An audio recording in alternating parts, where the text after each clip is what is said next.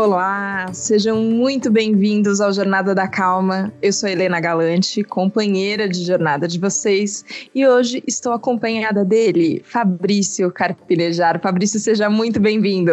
Obrigado pelo convite, Helena. Uma alegria estar contigo alegria. Foi o que eu senti, sabia? A gente está gravando esses podcasts agora por Skype. Antes a gente fazia no estúdio. Eu e o Rafa recebíamos os nossos convidados e era uma alegria abraçar, apertar, conversar de pertinho. Agora a gente não consegue, é por uma sala virtual. Mas eu vou dizer que a hora que abriu a câmera e eu vi a sua imagem, eu fiquei feliz porque você traz uma leveza para a nossa vida, que eu acho isso muito importante. É muito gostoso. Estou muito feliz de te receber aqui neste momento. Que olha que bom. Você aí em Minas e eu aqui em São Paulo. Se não fosse assim, não daria, né? Né? E as palavras são capazes. Ah, é o quanto que uma frase bem dita na hora certa pode resgatar uma vida. Resgatar uma vida das sombras, do desânimo, da angústia. Não exercitamos tanto o elogio pela desconfiança que temos com o elogio. Sempre achamos que todo elogio tem um interesse por detrás que o elogio é oportunista. Já as críticas, a gente sempre dá valor para elas, como se elas fossem verdades. As críticas são verdades, o elogio são mentiras. Como que a gente vai conseguir viver assim? Nossa, mas é verdade. E, e é curioso, assim, porque eu, eu te sigo nas redes sociais e, e, acho que já fui salva por muitas frases que você compartilhou e de repente eu lembro e falo, nossa, ok, tem outro jeito de olhar para as coisas, mas eu fico percebendo as pessoas compartilhando também. Então, amigos, eu, eu vejo você muitas vezes por outras pessoas que acabam compartilhando. É, e às vezes é isso, né? Uma frase num guardanapo escrita à mão que traz ali é, uma, uma mensagem que nos salva. E eu acho isso que você você falou do, do elogio também bonito, né? Porque a hora que você vê é, a pessoa muitas vezes te agradecendo muito, né? Tem, tem muita gratidão muitas vezes na pessoa quando ela compartilha. E eu fico pensando, você recebendo isso e aceitando o elogio, né? Também tem um trabalho da gente aceitar quando alguém fala isso pra gente, da gente elogiar mais e também receber mais elogios, né? Falou tudo, Helena, porque o elogio é gratidão. Se elogiamos pouco, somos pouco gratos. Não conseguimos reconhecer os esforços dos outros além do nosso. Tanto que a gente tem o costume, que eu acho impreciso, de elogiar alguém para que essa pessoa continue fazendo aquilo que nos beneficia. Não elogiamos as diferenças. Por que, que a gente não elogia? Nossa, eu nunca pensei desse jeito, nunca senti desse jeito. Não, a gente só se elogia a partir do, dos elogios dos outros. É como se a gente quisesse uma continuidade doméstica de uma prestação de serviço. ah, parabéns, continue assim. É que a pessoa fez algo para nós. Uhum. Uhum. Por que, que a gente não elogia aquilo que não temos interesse? O elogio espontâneo uh, de uma outra visão de mundo. O elogio, é, eu, eu acho que ele deveria ser posto mais às claras. Ele é sempre, ele é sempre economizado e a gente acaba fugindo dele. A gente não é capaz nem de dizer obrigado diante de um elogio. A gente fica uh, desconfiado. E estamos cada vez mais desconfiados com a ternura, com o afeto, e já aceitamos normalmente a grosseria. Algo está fora dos eixos. Você recebe uma gentileza, não sabe o que fazer com ela. É uma exceção. Devia ser regra. Nossa, como deveria, e a gente normaliza isso, né? É tão é tão fora do comum que você fala, nossa, ah, é assim mesmo, a vida é isso e o mundo é isso. É, e eu, eu, tenho sempre a sensação que a gente tem aqui em torno do Jornada da Calma e, e em torno de, enfim, de muitas pessoas, obviamente, não é só aqui, é, um, como se fosse uma rebelião, assim, dos afetuosos. Estamos nos reunindo e vamos dominar o mundo com muito afeto. Você acha que tem a ver, talvez, Fabrício, com uma sensação como se o afeto fosse ingênuo. Eu, às vezes eu sinto isso, que a gente confunde inocência é, com ingenuidade, como se fosse leviano ser gentil. É, olha, o, essa percepção é perfeita porque nós entendemos toda ternura como uma pureza, uma ingenuidade, um despreparo. E entendemos toda acidez, toda, todo pessimismo como inteligência. Quanto mais irônica a pessoa, mais inteligente será. E quanto mais pura e crédula, parece que ela é burra. Nós ensinamos isso para os filhos que não aceite a ajuda de estranhos. Sim. Só que você deixará de socorrer o estranho dentro de você. Porque nós sempre nos protegemos de qualquer nuance, nuance de intimidade. Qualquer desejo de intimidade, a gente já se protege, a gente não quer se abrir. Queremos ter relações superficiais, sem confissões. Quanto mais a gente não falar de si, mais nos sentimos protegidos. Por isso que as pessoas fazem fofocas falando dos outros, porque elas expressam raramente o que sentem. Como que elas vão ocupar o seu espaço de fala, se não comentando indiscrições e acontecimentos de terceiros. Não somos protagonistas das nossas emoções. Mentimos, fingimos. Se alguém descobre que estamos chateados, a gente fica reativo. A gente não confessa, sim, estou chateado, que bom que você percebeu. Não há esse alinhamento de nossas emoções às nossas ideias, como se tivéssemos que nos resguardar racionalmente das nossas lágrimas. E não chorar, para mim, é chorar sempre. Quem guarda o choro está sempre chorando, porque nunca conseguiu desaguá-lo, nunca conseguiu resolvê-lo. Se tivéssemos uma outra conduta com as nossas dores, de pontualidade, ah, estou sentindo agora, eu vou sentir agora elas logo passariam. A dor para nós é como se fosse uma gripe mal curada. A gente nunca quer resolvê-la. E a gente não fala sobre ela, né, Fabrício? Eu eu estava numa manhã aqui muito conturbada antes da gente começar a gravar. Questões de ordem prática, a luz da sala queimou, então a gente teve, é, não sabíamos trocar a luz, a gente não sabia se era a lâmpada, se era o circuito elétrico, se era o interruptor, a gente teve que chamar alguém. Aí pequenos reparos que estavam precisando em casa, o registro do banheiro, o varal que não sei o quê tem muitas coisas que estão acontecendo aqui em casa, você não está vendo aqui no, no, nosso quadrante do videozinho, mas tem muita coisa de ordem prática acontecendo, e no pano de fundo disso tem uma preocupação muito grande. Uma, uma amiga querida, uma pessoa muito próxima, é, enfim, está precisando de ajuda médica nesse momento, e eu estava pensando assim: como é que a gente consegue cuidar das pessoas? E às vezes de longe a gente não consegue nem perceber que a pessoa está precisando de ajuda. É, e eu fico pensando nisso. Como é que a gente ajuda? Como é que a gente aceita ajuda? Como é que a gente aceita falar sobre, sobre essas dores, como você estava comentando, para inclusive é, levantar a mão e falar: Ó, oh, não, não tá bom aqui. É, e eu fiquei pensando como eu poderia ajudá-la, né? Agora, nesse momento que a gente não pode é, ficar próximo necessariamente, que, que às vezes é mais complicado. E eu pensei nisso, eu falei, quantas vezes eu não peço ajuda? Será que eu não tenho que começar a pedir mais ajuda? Será que eu não tenho que começar eu a levantar mais a mão para poder falar, ó, oh, tá tudo bem, a gente pode pedir ajuda? É, tem esse movimento, não é, que a gente começa pela gente?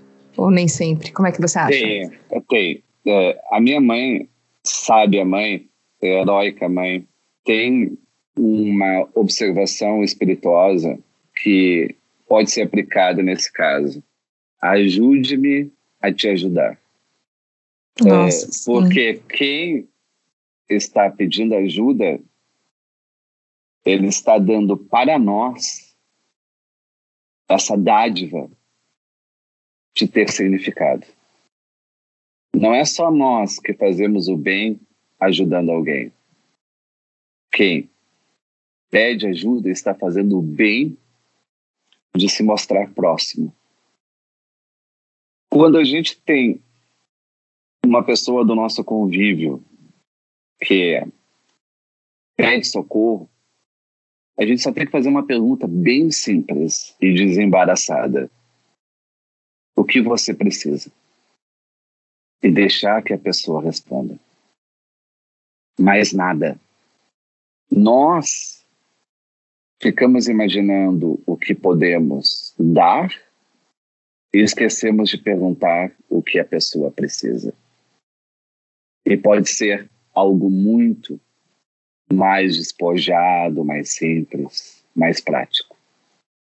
Não tem como sofrer pelo outro. Podemos sofrer com o outro, mas nunca no lugar do outro. A dor é como se fosse uma ilha, ela é pessoal. A gente apenas pode circundar com as nossas águas. Não tente doer mais do que aquela pessoa que está doendo. E isso costuma acontecer. A gente acaba assumindo para si as dores dos outros e fazendo mais escândalo de quem está realmente sofrendo. Nossa, eu pensei exatamente isso. Eu falei, ó, isso não é sobre mim. Não no sentido de, de tirar meu corpo fora, não é isso, assim, ó, mas eu tenho que olhar para outra pessoa, né? Exato, no momento de necessidade, olha para quem está passando pela necessidade, não para você. É tão óbvio falando, né? Mas a gente faz o contrário. É, é, é quase a gente tem uma atitude maternal, bem assim. Ah, se você perde o emprego, a mãe já está contando para todo mundo, já está mandando o seu currículo para todo mundo, como se fosse ela que tivesse perdido o emprego. Não! É seu filho que perdeu o emprego, deixa ele encontrar um novo. Deixa ele se mexer, deixa ele se movimentar. Adorei que você falou isso, porque eu queria te perguntar: você lançou recentemente o Colo, por favor, um livro lindo de muitos abraços, é, com palavras, como a gente falou no começo, é, que chegam do outro lado. E, e, essa imagem do colo, a gente remete à mãe muitas vezes, né? Ah, um colo, colo de mãe, um colo que ali você tá naquele colo e tudo passa. Só que isso que você tá falando é outra coisa. É um jeito mais profundo de uh, afagar até alguém, né? Como é que você uh, entende por, pelo que, que cada um está passando, pelo que, que cada um tem que passar.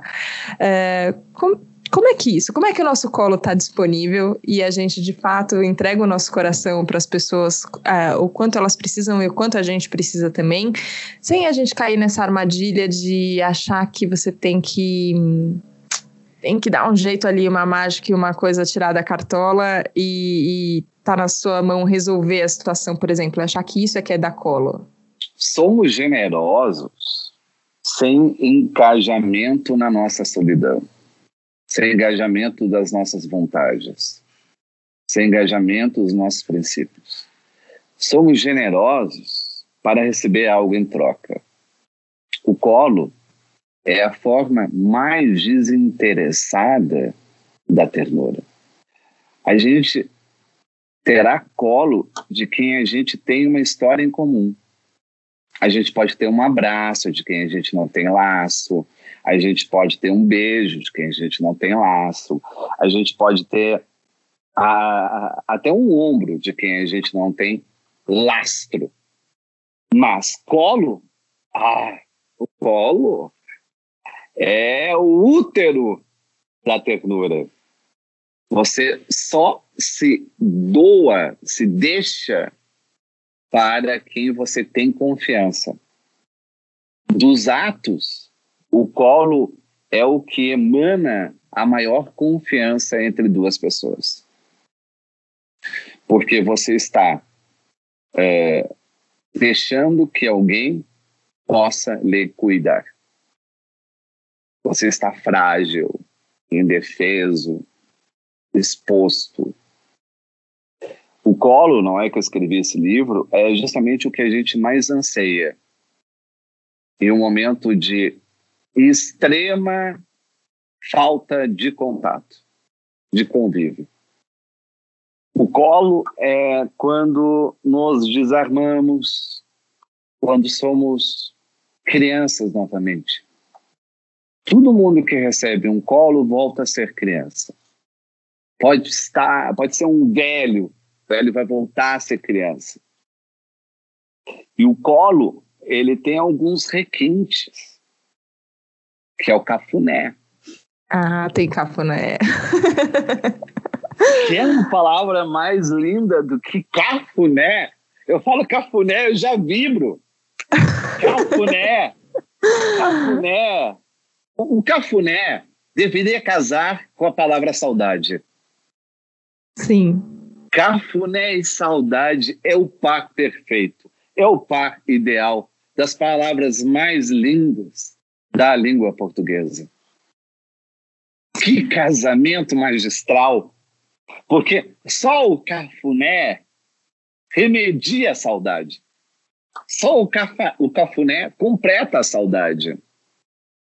E o livro é, é, é para ser justamente 40 reflexões autobiográficas a respeito da quarentena. É, não temos como prever o futuro, mas temos como intensificar o nosso presente. nesse presente eu percebo quanto ele fica mais amoroso é, amor é uma palavra que eu gosto muito, e claro que ela nos leva para muitos lugares, mas a hora que você traz essa imagem do, do cafuné acalmando, parece que essa saudade que a gente sente tão grande, esse colo que a gente se entrega e tem intimidade, tem lastro, tem relacionamento ali tão forte, eu fico pensando que é um jeito da gente falar de amor, às vezes sem levar o amor para o lado que a gente leva sempre. É uma prova de amor também, né? Você fala de pequenas provas de amor cotidianas, de, de relacionamentos também de casal, a dois, enfim. É, mas eu fiquei pensando nisso, que esse colinho com cafuné, ele é um, uma forma muito sincera, né? Muito aberta da gente dar e receber amor. É, o, o cafuné nos deixa embriagados de amor. E a gente desconhece é, o nosso próprio corpo. Quando eu quero ficar bêbado, sabe o que eu faço? Não bebo. É Nem só um comer docinho. É só comer ah. docinho. Eu, eu fico mais bêbado com açúcar do que com álcool. Oh. Todo mundo que vai numa festa de criança fica absolutamente eufórico com aquele banquete de doces. Uh, o açúcar ele é fundamental para conversas sinceras.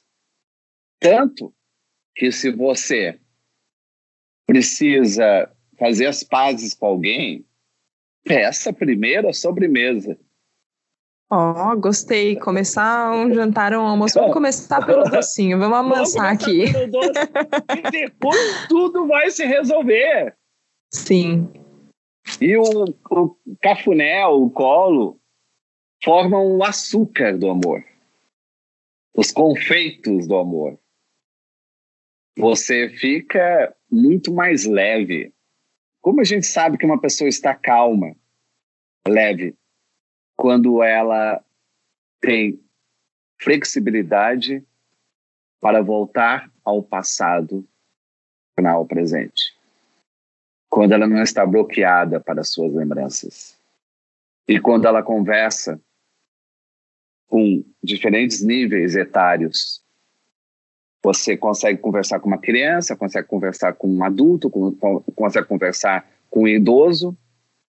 Você consegue conversar com diferentes idades dentro de si. Não sei se eu me faço compreender. Quando a gente tem essa elasticidade interior de conseguir navegar por diferentes épocas da nossa vida sem sobressaltos, é que estamos bem. Assim como a gente sabe que um relacionamento é feliz, quando a pessoa não é apenas um bom marido, uma boa esposa, uma boa namorada, um bom namorado, mas quando ela também se torna automaticamente um bom amigo, um bom filho, um bom pai.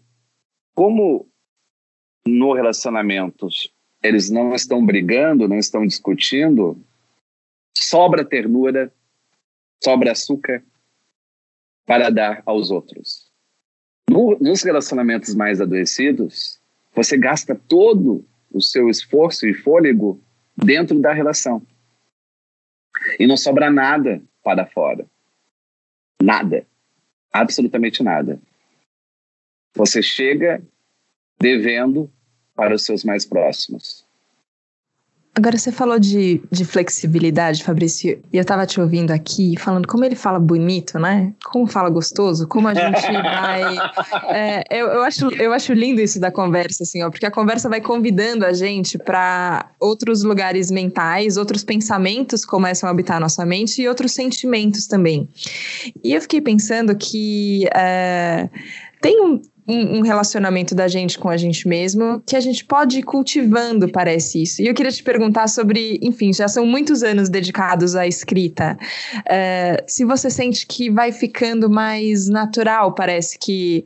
Eu, eu sinto um olhar generoso é, sobre as coisas que vão acontecendo é, e mais abastecido, até para essa troca que você falou, né? Para todos os relacionamentos poderem ter essa, é, não só essa harmonia, eu acho, mas esse, esse nutrir de, de afeto tão grande. É, se a gente trabalhar esse relacionamento com a gente mesmo, se isso não vai ficando mais expansivo e o quanto a escrita pode ajudar a abastecer. Você acha que todo mundo devia ser um pouco escritor e poeta? Todo mundo é poeta. Poeta é quem lê, é quem lê as pessoas. Todo mundo faz poesia. Nem todo mundo é escritor. E a grande senha para ter esse acesso pessoal é aceitar o desequilíbrio. É uma grande mentira a imposição do equilíbrio. Linha reta cardíaca é morte. Somos instáveis. Por que que nos empurram goela abaixo a necessidade de ter equilíbrio? É impossível e desumano ter equilíbrio. Nós devemos alternar nossas emoções como nós alternamos no dia a dia. Eu sinto esperança, eu sinto aflição logo em seguida, eu sinto fé, ah, eu sinto alegria, eu sinto uma melancolia, isso é natural. Esse poltergeist de emoção significa que você está sendo sensível, que você está receptivo ao que está acontecendo, que você não está enjaulado, que você não está num único estado emocional. Quem é que a gente fique num único estado emocional? É, é, é, é, como se injetassem calmante em nossas veias a todo instante. Ah, tenha calma, tenha equilíbrio. Como que eu vou ter equilíbrio? e a intensidade aonde fica? Uhum. A, a, a intensidade daquilo que você se importa, valoriza. Eu não vou falar com meu pai do mesmo jeito que eu falo com qualquer um. Parece que a gente tem que ter um platô de serenidade onde a gente não expressa, não, não, não repassa o nosso pertencimento. O quanto que aquilo é importante para nós. O que deveria mudar é essa concepção de equilíbrio. Quem que nos ensinou isso? Falar sempre no mesmo tom sussurrado, se comportar sempre da mesma maneira. Somos somos domesticados pelo equilíbrio. Temos o ímpeto selvagem da intuição. E a gente acaba não confiando numa força que a gente tem, né? Que é tão frágil que você não pode, se você tombar um pouquinho assim, parece que já vai dar tudo errado. E não é verdade. Não é. A gente tem uma força. É, é, os orientais gostam da, da, imagem do bambu, né? Que enverga, vai lá. É perfeita essa imagem, é linda. Eu, eu acho incrível, assim, porque. É, enfim, eu escolhi calma, né, para o nome do jornada. E eu, e eu acredito nisso, que quando eu entendo o desespero e para onde o desespero me leva. E eu consigo olhar para as coisas desse olhar intenso que você está falando, que eu acho lindo, é vivo, é, tem, tem coisas acontecendo, é intenso, mas eu tenho essa, esse senso de raiz lá embaixo, até essa dá para dar uma envergada grande, assim, né? A gente aguenta muito mais do que a gente sabe no fim, né? Uh, eu, eu fico pensando nisso, que a gente vai. Não sei se a ideia de raiz é muito batida, mas eu tenho, eu tenho essa noção de que a gente vai aprofundando raízes de tal forma que pode ventar, né? tudo bem, não tenho. É, se não fica como, como, como se fosse uma, uma imposição abafada, esse equilíbrio falso do tudo bem, tudo, e acabou ali, né? Você fala, cara, nada tá acontecendo, esse, essa conversa não vai levar a lugar é, nenhum. Porque o equilíbrio nos afasta da intimidade, o equilíbrio nos, nos afasta do envolvimento. É, esse bambu é fascinante porque antes de sofrer, a gente está sofrendo para não sofrer. E como você mesmo disse, Helena, é, vamos ver para onde o desespero vai nos levar? Na medida que a gente começa a olhar o caminho, já acaba o desespero. As raízes são as nossas asas. As raízes são as nossas asas debaixo da terra. Elas nos seguram porque elas estão voando por ali. É, baobás, tem árvores em que a gente vai descobrir que as raízes estão lá no outro lado da calçada. A gente acha que é só aquele pedacinho de terra que a gente está vendo na calçada, não é não, né? Não, é lá! Ela se alastra, ela voa por debaixo da terra. A gente precisa deixar as nossas raízes voarem. É manter sempre desperta a nossa origem, quem nós somos, como gostamos. É, não é desaforo se alguém nos cumprimenta e a gente diz, ah, não está tudo bem, hoje não está tudo bem aconteceu tal e tal coisa. O que, que você acha? É muito mais sincero. A gente guarda a sinceridade para as despedidas e nunca usamos a sinceridade para os recomeços. Os recomeços diários, né? A cada momento tem um recomeço. A pessoa tá, terminou Nunca. já agora, agora de ouvir esse episódio, tem um recomeço agora, no instante vai seguinte, ter, vai né? ter ali. Como a gente usa a sinceridade ali. Gostei tem uma força, tem um poder que eu acho que vem disso que a gente não que a gente não precisa abrir mão. E eu acho que é esse poder que, que chega nas suas palavras, às vezes isso, um guardanapo, que a gente não sabe se uh, vai ser jogado fora depois ou não, uh, no, no momento efêmero ou na, na sensação que a gente sabe que vai ser duradoura, mas tem essa força de contato com a vida. Acho que foi por isso que eu fiquei tão feliz na hora que abriu a câmera. Falei, ah, finalmente estamos conversando aqui, achei muito bom.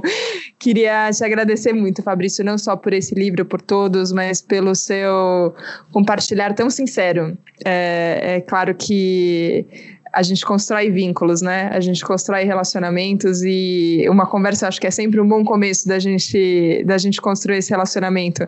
Mas eu já me sinto próxima a você e muito próxima do Jornada da Calma você aqui. Foi uma alegria, queria te agradecer muito. Muito obrigada. Ah, eu nunca tinha visto um bambu florido como você, Helena.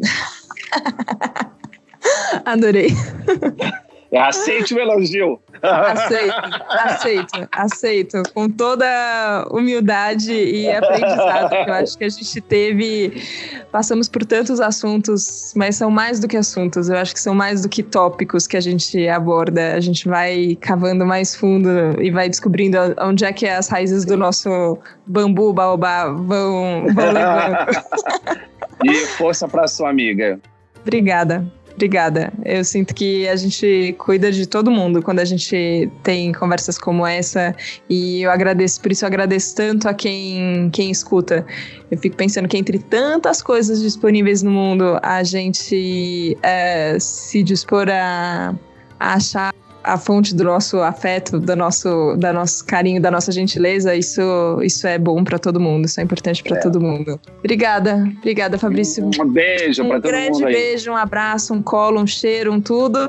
obrigada a você que está aqui com a gente no Jornada da Calma. É um prazer te receber. A gente se vê de novo na próxima segunda, combinado? Obrigada, um beijo. Tchau, tchau. Beijo.